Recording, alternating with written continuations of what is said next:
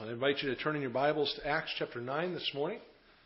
There's a story told about a man named Joe who was miraculously converted at a Bowery mission.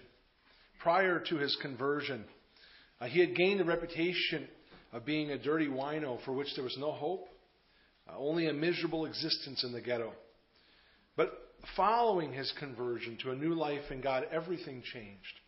Joe became the most caring person that anyone associated with the mission had ever known. Joe spent his days and nights hanging out at the mission doing whatever needed to be done.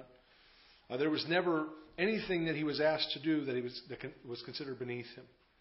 When, whether it was cleaning up vomit left by some violently sick alcoholic or scrubbing toilets after careless men had left the bathroom filthy, Joe did what was asked with a smile on his face and a seeming gratitude for the chance to help.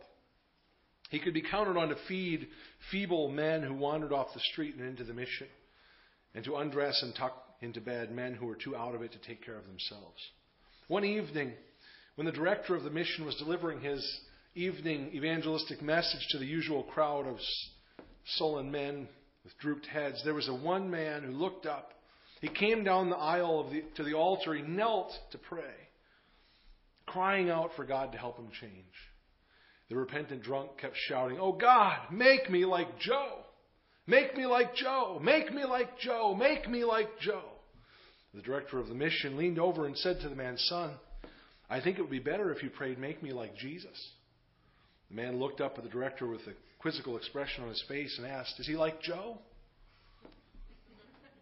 This is the kind of dramatic change that we see taking place in the life of Saul of Tarsus, after he met Jesus face to face on the Damascus Road. In fact, Luke describes for us the profound effect that this event had on his life in Acts chapter nine. Beginning there in verse twenty, Luke says this: "Immediately he preached the Christ in the synagogues, that he is the Son of God. Then all who heard were amazed and said, 'Is this not he who destroyed those who called on his name in Jerusalem, and has come here for that purpose, so that he might bring them bound to the chief priests?' But Saul increased all the more in strength and confounded the Jews who dwelt in Damascus, proving that this Jesus is the Christ. Now, after many days were passed, the Jews plotted to kill him. But their plot became known to Saul, and they watched the gates day and night to kill him. Then the disciples took him by night and let him down through the wall in a large basket. And when Saul had come to Jerusalem, he tried to join the disciples, but they were all afraid of him and did not believe that he was a disciple. But Barnabas took him and brought him to the apostles, and he declared to them how he had seen the Lord on the road, and that he had spoken to him, and how he had preached boldly at Damascus in the name of Jesus. So he was with them at Jerusalem, coming in and going out.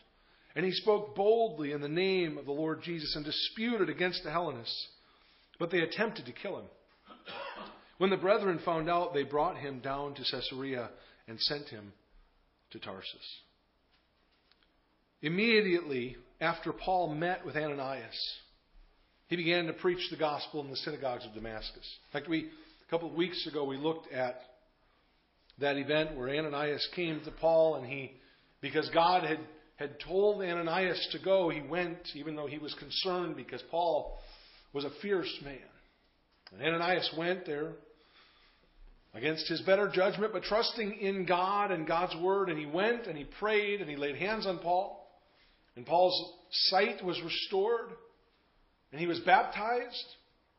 And we're told that immediately he began to preach Christ. There was no delay. I don't know if you think about this, but you know, Paul didn't have some sort of a time where you know he had to straighten his life out, or or uh, you know, maybe he had to learn uh, you know, the four spiritual laws or something else, you know, learn how to, to share his faith. In fact, what we find here is that it, when Paul preached that Jesus Christ is the Son of God, the Jews in the, in the synagogues were amazed. They were astounded by him and by his preaching. And I think it's interesting that, that immediately when he began to preach, the people who heard him preach recognized that something had changed in him. Something very dramatic had changed. He was not the same man who they had known before. who they had feared before. And Paul began to preach. These men noticed that a shift had taken place, something unprecedented. This man who had been a vicious opponent of Jesus' followers had now become a preacher of the gospel. But they couldn't deny that there was a change in Paul. We've already noted that Paul's conversion to Christianity was profound proof of the power of the gospel to change lives. In fact, a couple of weeks ago I said that. That that really there may be no greater evidence for the truth of the gospel. That Jesus Christ did truly die on a cross for our sins. That he was buried and then on the third day he rose again. There, there may be no greater proof than the person of the Apostle Paul. This man who hated the Christians because he believed that they were in error. He believed that they were corrupting the truth. And he viciously opposed and attacked them. And his transformation to become a preacher of the gospel, not just one of those Christians, but one of the most outspoken, the most, the, the, the most bold preacher of the gospel. The missionary who took the gospel from Jerusalem and Judea and spread out from there into Asia, into Europe. The Apostle Paul's influence can cannot be underestimated. But you know, I would actually say there's something maybe a little closer to home for us that is also proof of the gospel. You see, I don't know about you, but I've never met the Apostle Paul. It's unlikely that I'm going to anytime, uh, at least in this life. I mean, the Apostle Paul, he lived and ministered almost two thousand years ago. This is a historical character. This is someone who we read about, but we've never met. And so we can read about his conversion. We can read about the change that took place. But this doesn't hit that close to home. But I think there's something else. In fact, I would say that the greatest confirmation of the gospel today in this church is its power to change lives. The gospel has the power to change your life and change my life. In fact, it has the power to change anyone who will hear it, anyone who will receive it in faith, anyone who will believe what the, what the Bible tells us. The gospel can change you. It can dramatically, one, like, like the Apostle Paul, one hundred eighty degrees. If your math is a little bit rusty, your geometry is a little rusty, that means going the exact opposite direction from where it was before. Your life can be completely turned around, completely changed by one thing, and one thing only, the gospel of Jesus Christ. Paul is an, an example of that. But if you're a Christian this morning, you are an example of that. If you know Jesus Christ as your Savior, if you've truly believed and trusted in Christ, then guess what? That life-changing power is in you.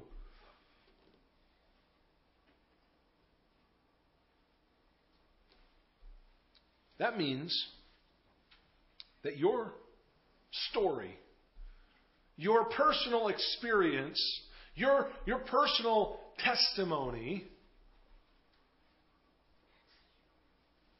Is, is very frankly maybe the most important, most powerful proof of the gospel that exists today. Because if your life has been changed, then the gospel is true. If you've heard the gospel of Jesus Christ, believed it, and your life has been changed, that's proof. That's all the proof that you or anyone around you needs. The gospel is true. It's real. You see, there's a, there's a lot of gimmicky methods out there to share the gospel with others. In fact, there, there are some really valuable and effective tools and methods we can learn. In fact, um, what we've done, both of the last two years, in, in the, the first quarter of the year, January, February, and March, uh, I've done a study on Wednesday nights.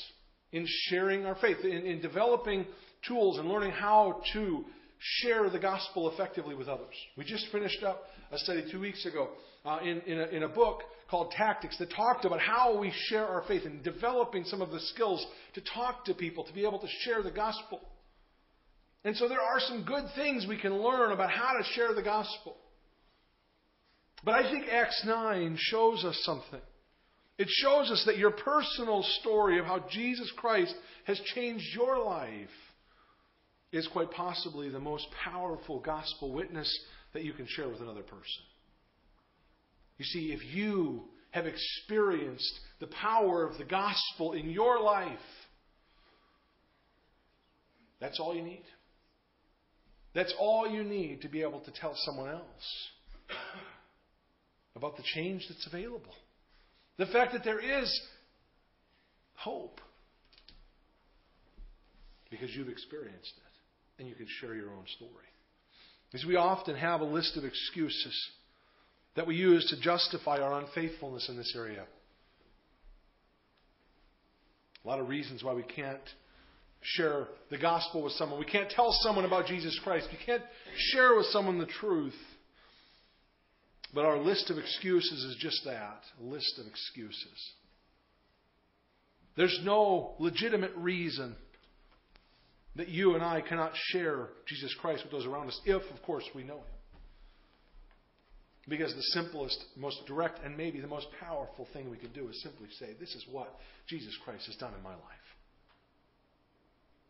And I think, to be honest with you, I think that's what the Apostle Paul was doing here. What did, I mean, he didn't have a seminary training. Well, he didn't have, you know, Bible college training or seminary training. Well, he knew the Scriptures. He was a Pharisee, and he'd been taught the Old Testament Scriptures. But as a Jew, practicing Judaism, all of a sudden he becomes a convert to Christ. And what does he do? He goes around and starts telling people about Jesus Christ. He didn't say, well, I got a lot to learn before I'm ready to do that. Well, I got a lot to figure out. Boy, I got a lot of problems in my life. I got to figure them out before I can really do that. No. Well, you know, I just got a lot going on. A bit. No. The Apostle Paul immediately began to tell others about what he himself had just discovered, that Jesus Christ is the Son of God. We have no excuse. Paul tells us, though, or, or Luke tells us, rather, and Paul went into the synagogues. He began to preach the truth about Jesus Christ. And people were amazed. They couldn't believe the change that had taken place in his life. It was dramatic. It was astounding. But Paul learned something. Verse twenty-two tells us that Paul increased all the more in strength. And I don't think it's just referring here to physical strength. You know, he wasn't working out and getting toned. Nor was he recovering from some major illness or something like that. I think what Luke is telling us here is that as Paul practiced witnessing and telling people about Christ, he got better at it. He got stronger. He got more confident and more bold. He learned by practice.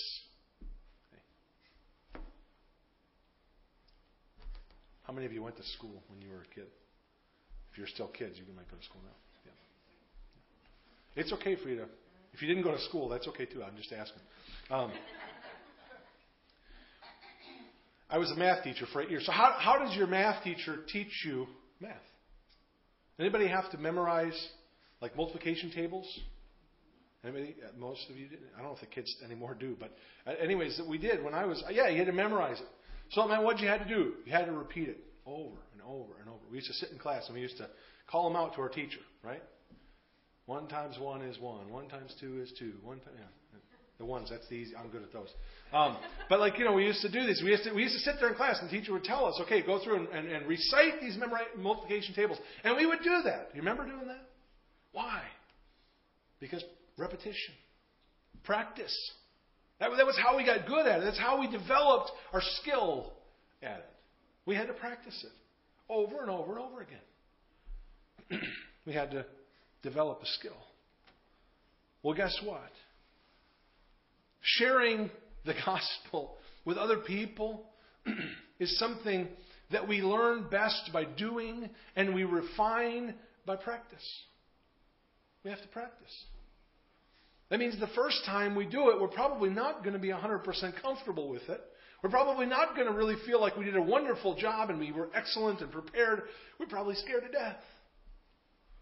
But we do it. And each successive time we do, we can learn from those experiences. That's what happened with the Apostle Paul. He began to preach the gospel in the synagogues, going to where the Jews met and talking to them, opening up the Old Testament scriptures, reading it and saying, listen, this is talking about Jesus Christ.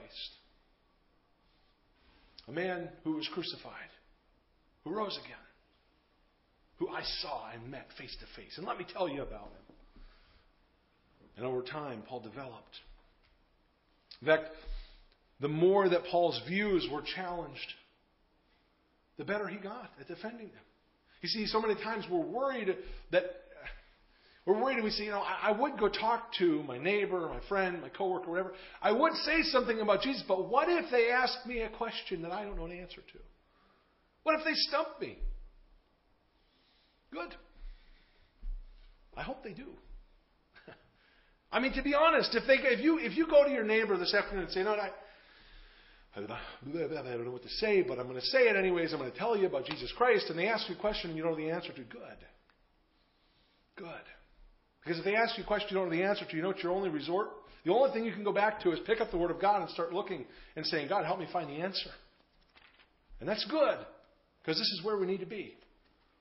You see, as we do that, we get better at it.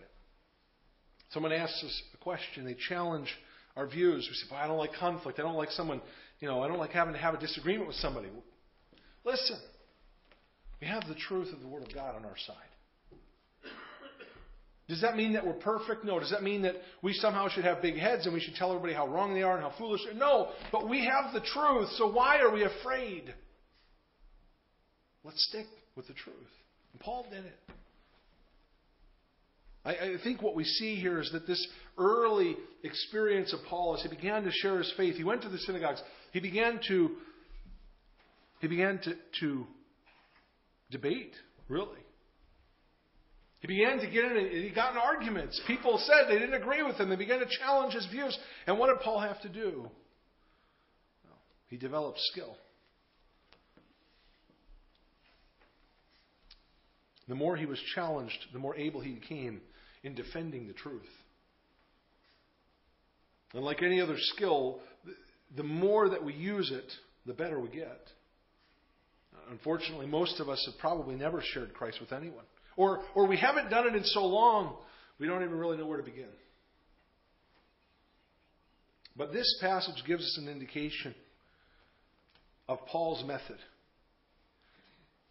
of evangelism. And I think it's interesting. In verse twenty-two there, it says that he confounded the Jews,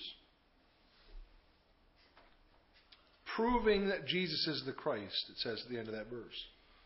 That, that word uh, proving there is interesting because it means to, uh, to, to lay together or to lay side by side, to bring together. I think what it's suggesting here is, and, and, and In, in the way that word is used, I think what it's telling us is that the Apostle Paul had a very simple method. He took the Word of God, the Old Testament scriptures, and he laid it side by side with the person and work of Jesus Christ to prove that what the Old Testament had promised, Jesus had fulfilled. But what was Paul's resource? You know, Paul made arguments. He confounded the Jews. That suggests that he actually used rational arguments. He tried to explain to them why it made sense to believe in Jesus Christ. And so he did do this. He did go through a rational, logical thought process. But he wasn't just using logical arguments. He used the Word of God. He used the Word of God to prove that Jesus was the Christ. He took the Old Testament, took the works of Christ, and he laid them side by side to prove that Jesus did fulfill the Old Testament. He was the promised Messiah. We need to do that. This is Paul gives us an example here to follow. His method was using the Word of God It's our most powerful tool. Word of God. I remember when I was in high school, I was uh, working in a restaurant as a short order cook, and, and I closed the restaurant Monday and Tuesday nights, and you know, wasn't real busy Monday and Tuesday night usually, and so I'd have time uh, when I was kind of caught up on everything, just waiting for customers to come, and and would talk with some of the other employees, and, and I remember had had a chance to witness to a, a, a, woman, a woman that I worked with, and I was trying to tell her about Christ. I was trying to tell her about the gospel. And I was trying to share the Word of God with her, and she said, "Oh, I, I'm," she said, "I'm an agnostic. I don't even, I don't even know, believe that the Bible is really true." And I remember I, I went home and I said to my dad, I said, "Dad, how, how do you witness to somebody who doesn't believe the Bible is true? What do you tell them? You know, you read John three sixteen and say, 'Well, I don't believe it's true.' You know, and you read Romans three twenty, I don't believe that's true. And you read Romans six twenty-three, I don't believe that's true. And you go through the whole Romans Road, I don't believe that's true." So I said, "Dad, what do I do? There must be some other way, right?" And he said, "No. You go back to the Word of God. You keep going back to the Word of God." I was probably fifteen or sixteen. That that lesson stuck with me because I became convinced. My dad helped me to see this in Scripture. Hebrews four twelve, the, the author of Hebrews tells us the Word of God is like a double-edged sword. It pierces the heart. It says it divides the soul and spirit, and it discerns the thoughts and the intents of the heart. You see, the Word of God is a powerful tool. And so you, someone says, "Well, I don't believe the Word of God." Well, okay, read it anyways. I'm not playing games here. Just read it. This isn't the trick. But the Word of God, under the direction of the Holy Spirit, is an incredibly powerful thing to change lives, to change hearts, to change minds. It can convince people of things that you and I could never convince them of. And so someone says, "Well, I don't believe the Bible is the Word of God." Well, okay, read it anyways.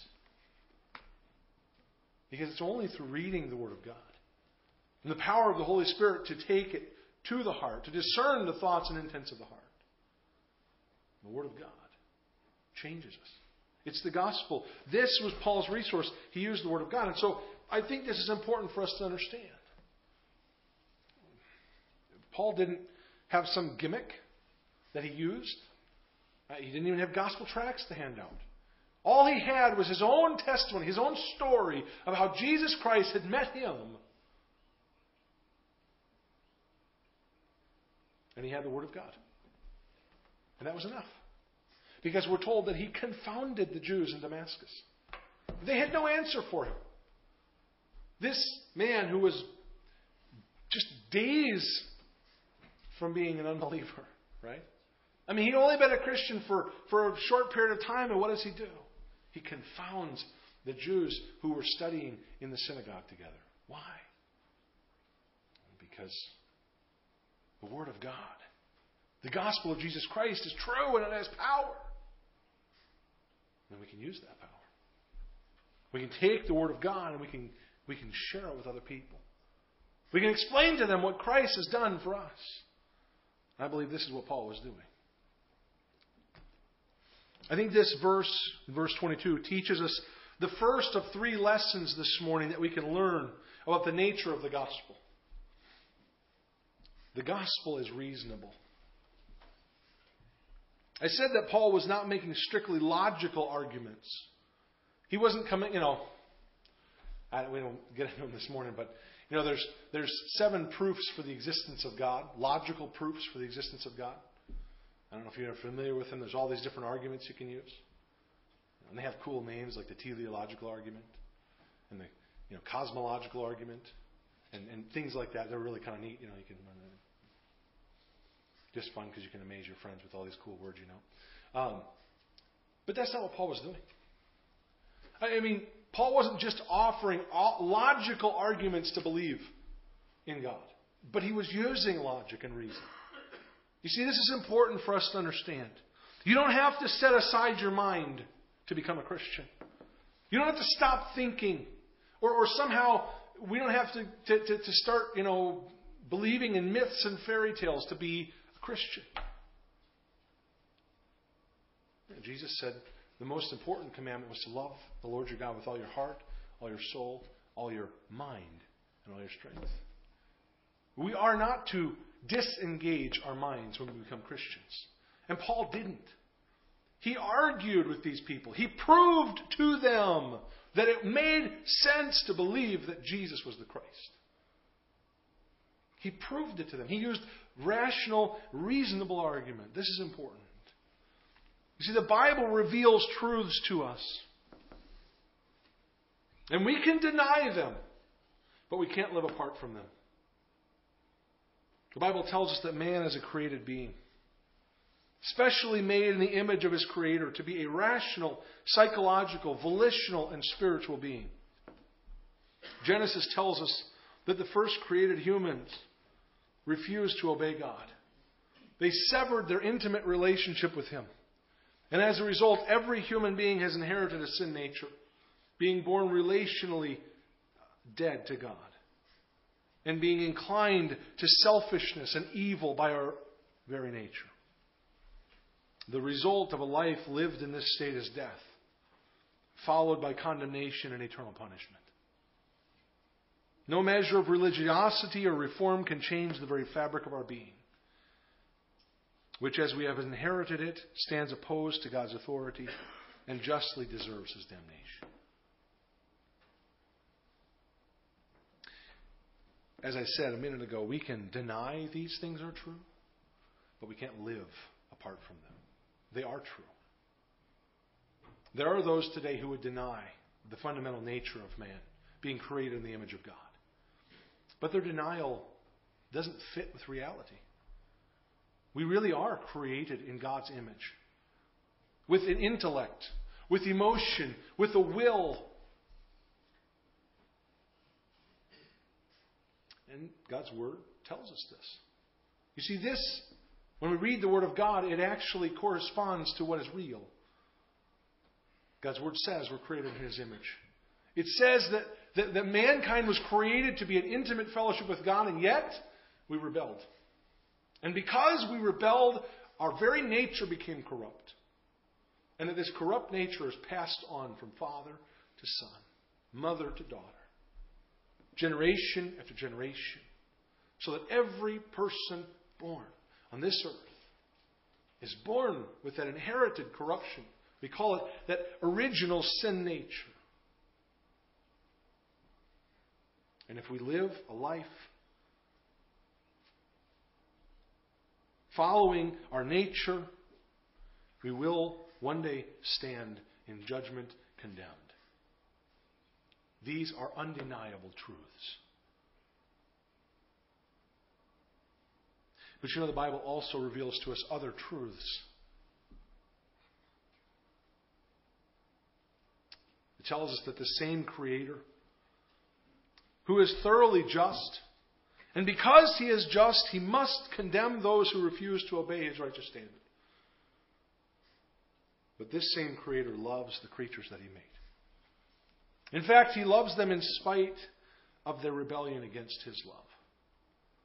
And His love motivated Him to offer His own Son to pay the penalty for our disobedience, so that He might be able to justify those who are thoroughly guilty without becoming guilty Himself. Paul talks about this in Romans chapter three. Have you ever wondered why God couldn't just wave His hand and say everything is forgiven? I'm just going to absolve everyone. I'm just going to forgive everyone. You see, there are many today who would suggest that if God is truly loving, that's how He would be. He would just wave His hand and say, nope, I am going to set all of the uh, prisoners free. I'm going to, I'm going to absolve all of you of every wrongdoing you've ever done.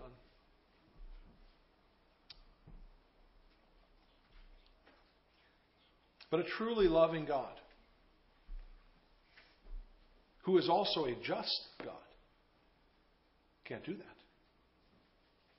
Because for God to absolve all of us of our sin, just waving His hand and declaring, you know what, I, I'm no longer going to hold you accountable, would be the greatest injustice that could ever be done.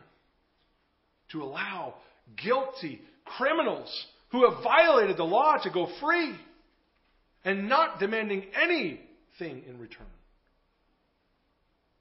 would be a great injustice, wouldn't it? I mean, if, if you were attacked and robbed,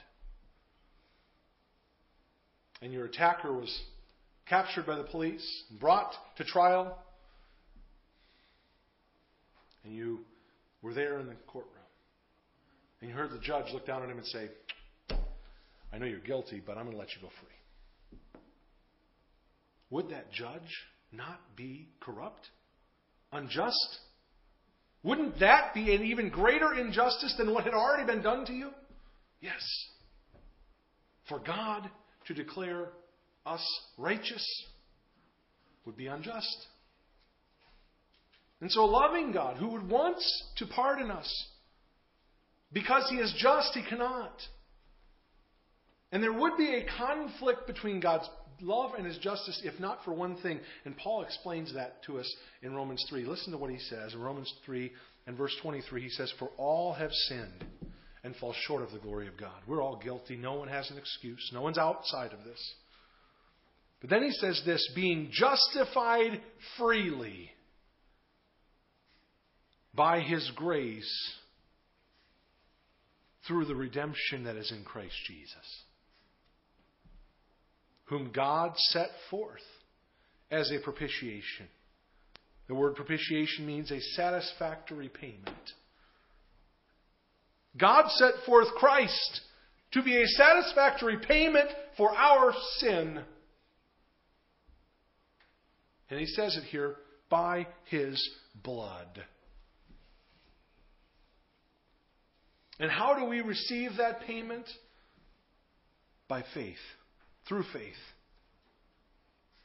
To demonstrate God's righteousness.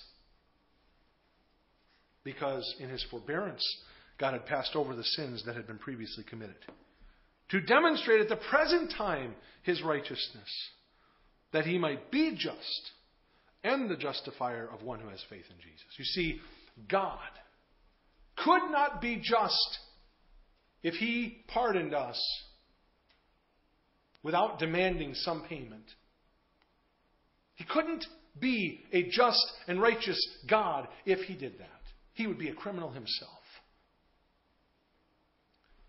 But God took His own Son and He set Him forth to be our payment by His blood. It's the only way. It's the only way that man who is corrupt and sinful can be given life, forgiveness. It's the only way it could be done.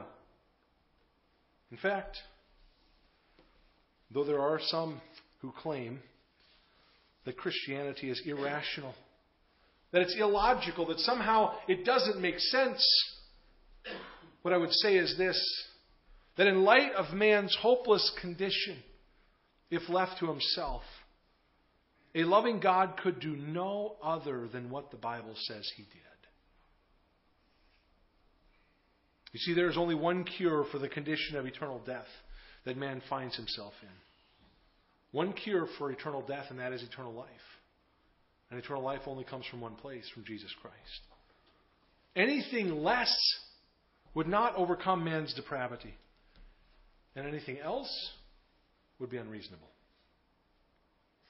The only belief that is truly rational is belief in the gospel of Jesus Christ.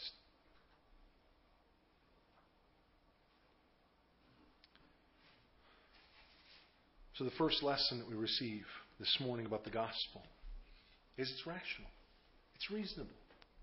It makes sense for us to believe that Jesus Christ died for us, because a loving God could do no less. He had to demand a payment. He is just.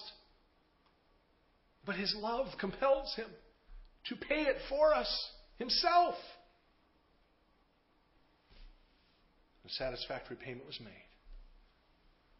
And so there's no conflict between God's love and His justice. Both are met. in Jesus Christ. Interestingly enough, in Acts nine, maybe not surprising, Paul's preaching was not well received in Damascus. Luke doesn't include a precise timeline here, but if we compare this with Paul's testimony in Galatians one, sometime after his conversion here, he took a journey through Arabia, presumably preaching the gospel in countries in, in, in the countries that are today Syria, Jordan, and Saudi Arabia. Then returning back to, to Damascus, that a time period of about three years uh, elapses here. Whether Paul was actually three years in Arabia traveling through the whole region, whether that took place, uh, exactly how that took place with respect to his time in Damascus, we don't know. But a period of about three years elapses. Paul was in Damascus preaching, traveling in Arabia, and then he returns to Damascus. And when he returned to Damascus, possibly, in fact, the indication in Galatians one seems to suggest that Paul, that the people who had heard his preaching when he traveled in Arabia were not happy with him. And that followed him back to Damascus. And they riled up the, the, the, the, the mobs in Damascus. And they wanted to take his life. And so the Jews plotted to take his life. But Paul found out about it. We're told here in verse twenty-three and twenty-four and twenty-five, Paul became aware of the plot. The disciples, the Christians there in Damascus, took Paul and they, they, they helped him escape. And so Paul escaped and he traveled south to Jerusalem. Galatians one eighteen tells us that Paul was only in Jerusalem for fifteen days. But his experience there wasn't really that much different than Damascus. I look down at verses twenty-eight and twenty-nine. It says here that he was with them at Jerusalem, coming in and going out. And he spoke boldly in the name of the Lord Jesus and disputed against the Hellenists.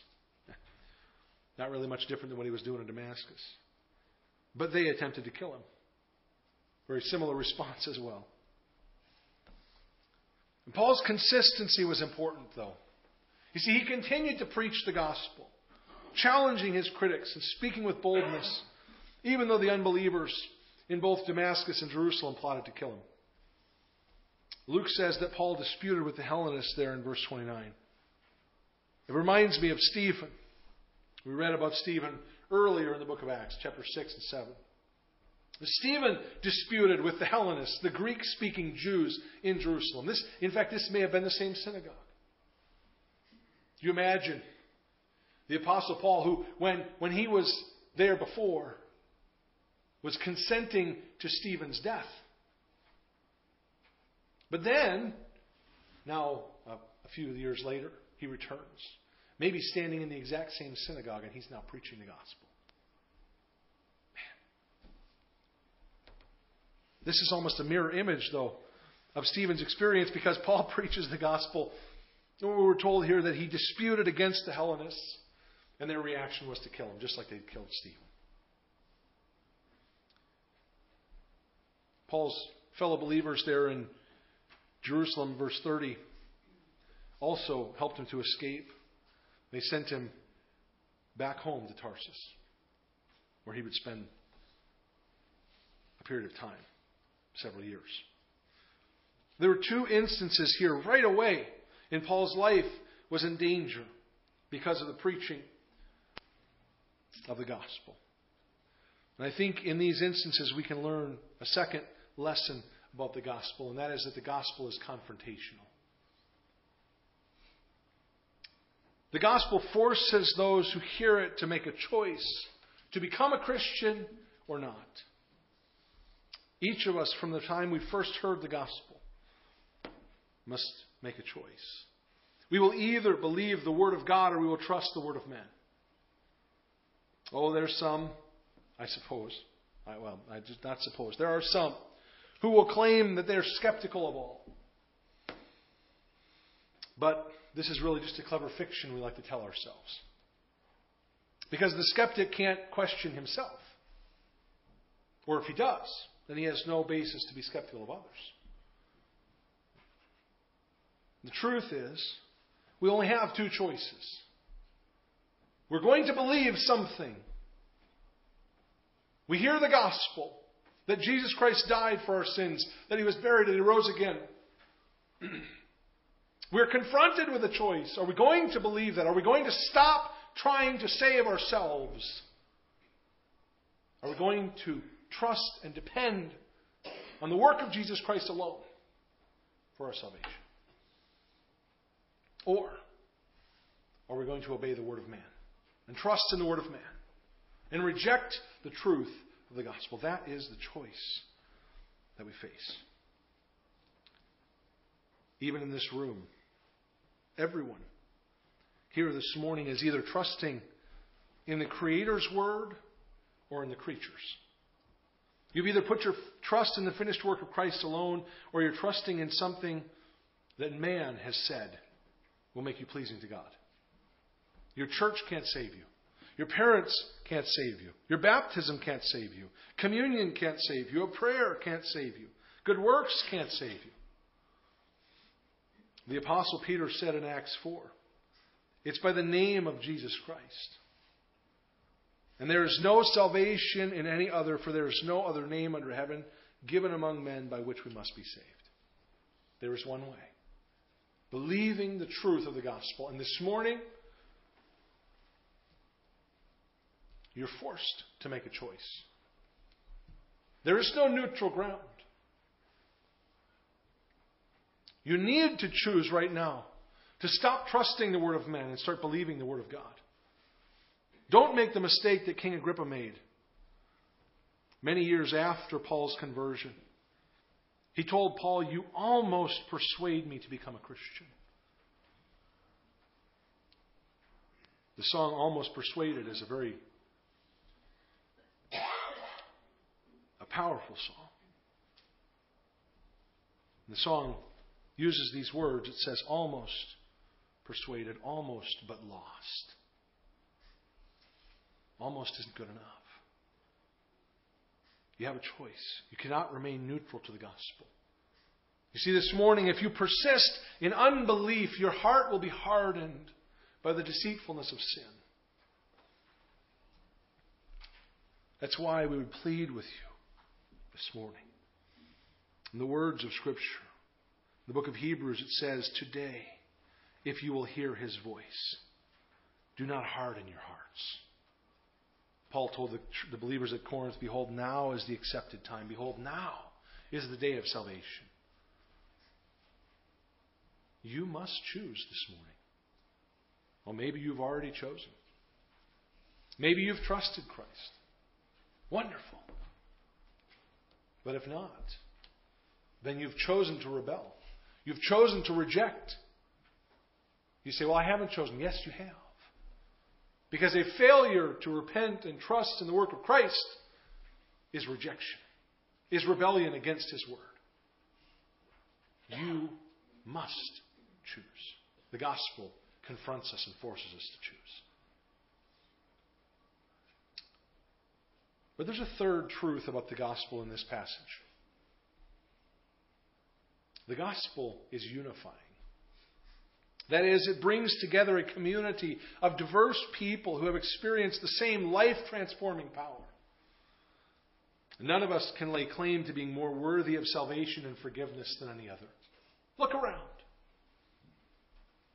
Look at the people who are sitting next to you, in front of you, behind you.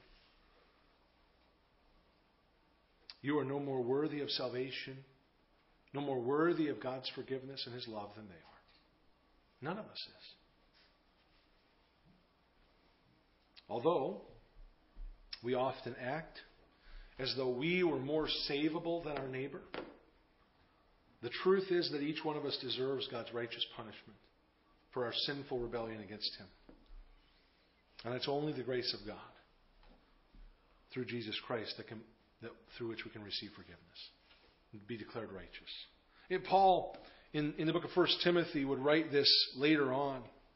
He says, I was formerly a blasphemer, a persecutor, and an insolent man. But I obtained mercy because I did it ignorantly in unbelief. And the grace of our Lord was exceedingly abundant, with faith and love which were in Christ Jesus.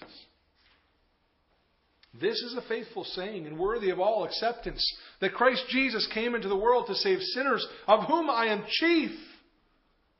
However, for this reason I obtained mercy, that in me first Christ Jesus might show all long-suffering as a pattern to those who are going to believe in him for everlasting life. Paul is a pattern for you this morning and for me. First of all, to understand that he called himself the chief of sinners. If you think that you're beyond hope, if you think that somehow you're too far gone, that God could not save you, you're wrong. He saved the Apostle Paul. He can and will save you if you'll trust him by faith. But the second way that this is an example to us, for those of us who are already believers, is that we ought not look down on someone who doesn't know Jesus Christ and assume that they're far, too far gone. That there's no way that God can forgive them. Nothing that we could do that would ever reach them. That it's a lost cause. Or somehow they're not worth our time.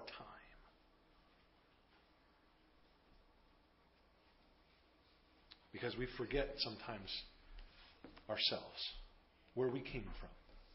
And that's why the Apostle Paul says in First Corinthians six, do not be deceived. Neither fornicators, nor idolaters, nor adulterers, nor homosexuals, nor sodomites, nor thieves, nor covetous, nor drunkards, nor revilers, nor extortioners will inherit the kingdom of God. And such were some of you. Wait a second. I wasn't that bad. I mean, really, Paul. I think you're wrong. I was really, really a good guy. I mean, you know, helping old ladies across the street, uh, you know, helping kitties out of the getting kitties out of trees. I mean, I'm a good guy. I wasn't like that. Paul says, no, don't even start. Such were some of you, he says, but you were washed. This is the good part. But you were sanctified, but you were justified in the name of the Lord Jesus and by the Spirit of our God. The capstone of Paul's argument in Romans one through three is a simple phrase. There is none righteous, no, not one. You see, in Christ, each of us stands as an equal recipient of his grace. And I say that as your pastor, but I say that as a sinner who's been forgiven by the blood of Jesus Christ. No better than any of you. No more deserving than anyone else. Simply blessed because God in his mercy didn't destroy me like he should have. But he gave me his grace. Paul Again, he, he, he, his words later on that reflect back on what happened in his life are so powerful. He said to the young pastor Titus in Titus three five, not by works of righteousness which I have done, but according to his mercy, he saved us. And he told the church in Rome, I say to everyone who is among you, not to think of himself more highly than he ought to think. You see, we come together this morning and none of us are better. None of us are more deserving. None of us are more righteous. Each of us stands before God with nothing in our account, nothing we can offer to him except for a bunch of debts that we can't pay. And his grace overcomes that. We're all on equal footing. And if we're all on equal footing with respect to the gospel, then pride is excluded. I read this week in Psalm one fifteen, the opening verse, it says, not unto us, O Lord, not unto us, but to your name give glory. You see, I don't deserve any of the credit for my life. I don't deserve any of the credit for what God has done. He deserves the credit. First Corinthians fifteen, or I'm sorry, Second Corinthians ten, Paul says, but they, measuring themselves by themselves and comparing themselves among themselves, are not wise. But he who glories, let him glory in the Lord. For not he who commends himself is approved, but whom the Lord commends. Understand this morning, you can look out across this congregation, look at each other and say, well, at least I'm not like so-and-so. At least I'm better than... And Paul says, that is the most foolish thing you can do. He says, it's not the one who commends himself that God is impressed with. God's not pleased with us when we tell him how great we are. God is the one who judges. He's the one who commends. There's no pride if we understand that the gospel brings unity. Why? Because the gospel puts us all on equal footing. We're all sinners. We're all lost. All in need of His grace. This morning, as we consider the dramatic change that had taken place in the life of Saul of Tarsus, let's take a moment to consider what change the gospel has made in our own life. If you've heard the gospel, and you have this morning, then you know it is not some fairy tale made up for weak-minded persons or for children. The gospel of Jesus Christ is firmly rooted in the truths of Scripture. Paul declares it to be so in First Corinthians fifteen. He says, I delivered to you first of all that which I also received, that Christ died for our sins according to the Scriptures, that He was buried, and that He rose again the third day according to the Scriptures. And He was seen by Cephas, that's Peter, then by the twelve. After that, He was seen by over five hundred brethren at once, of whom the greater part remain to the present. And then He was seen by James, then by all the apostles. Then last of all, He was seen by me also as by one born out of due time. The gospel is powerful enough to overcome what separates you from God. It's the only answer to the problem of your sinful nature. You're forced to choose. Will you believe what God's Word teaches? That Christ Jesus died on the cross for your sins, that He rose again the third day to offer you the gift of eternal life, if you will repent and trust Him by faith. Or will you continue to live in rebellion against Him, risking the distinct possibility that you may never open your eyes to another sunrise? And that you may pass from this life into eternity under the direct condemnation of a righteous God. The choice is yours, but you can't choose to be neutral toward Him. Finally, are, are those of you who are believers this morning willing to share the glorious message of the gospel with even the most unlikely of candidates, knowing that you were without hope and undeserving of God's grace when He saved you? Are you willing to obey God's Word? That you embrace without prejudice those who testify to faith in Jesus Christ? If the gospel truly has transformed us, then let's labor to see that transforming power at work in the lives of others. Let's pray.